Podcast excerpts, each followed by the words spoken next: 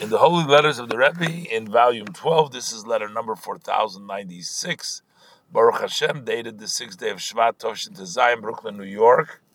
And this is to the administration of the vocational school, which is under the Chabad Yeshiva in the Holy Land, and Shalom Uvracha, and Hashem Aleim Yich Shalom Uvracha. And here Two, the Rebbe is answering on a bunch of letters. I'm responding to your letters of the 5th, 12th, 22nd, 24th, and the 25th day of Tavis. So, number one, the Rebbe said, I'm surprised of the demand to restrict the number of students to the uh, vocational school. In the uh, at the same time, there is not enough place to absorb all the youth in the Holy Land. There was a big aliyah. So why is it a demand to minimize and to restrict and not to allow? There is a shortage, the Rebbe says, of places for absorption center for these youth. Perhaps the Rebbe says there is some uh, specific reason in this, but the Rebbe says, and the Rebbe maybe is saying that the expenses do not increase that much with each additional student, because you know there is a concept: the light for one is the light for a hundred, which meaning the same light is used for all hundred people. So when you add more students, it doesn't say that relative to that the uh, expenses are going to be increased. It's not going to increase the expenses to that much. And the other thing the Rebbe says you should take into consideration that as time goes on, the number of students are going to be uh, diminished. Those who belong in such a kind of a school. So you want to overbook, I guess.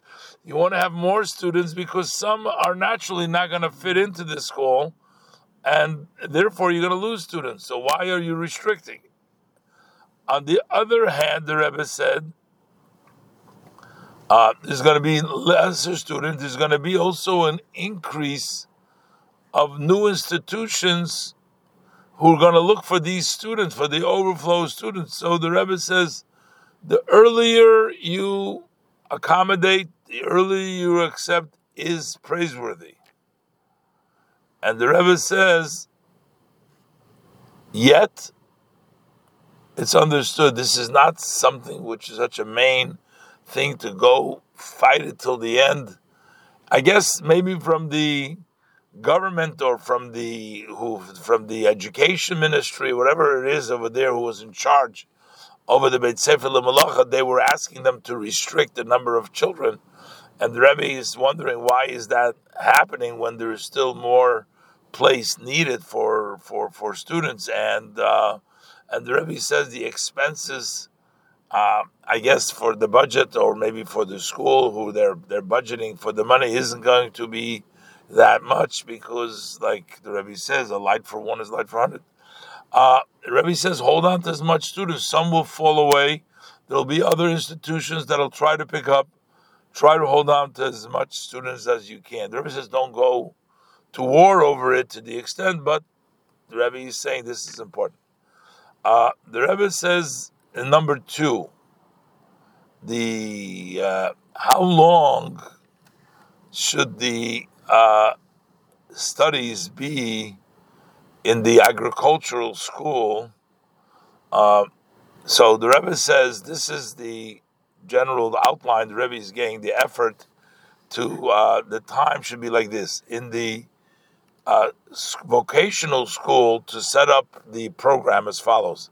That number one, the beginning of the day should be davening and learning uh, Kodesh, Limude Kodesh, uh, as in your uh, as in your uh, plan, as it's in the Beit Sefer Malocha, the same thing in the Beit Sefer for the Chaklot.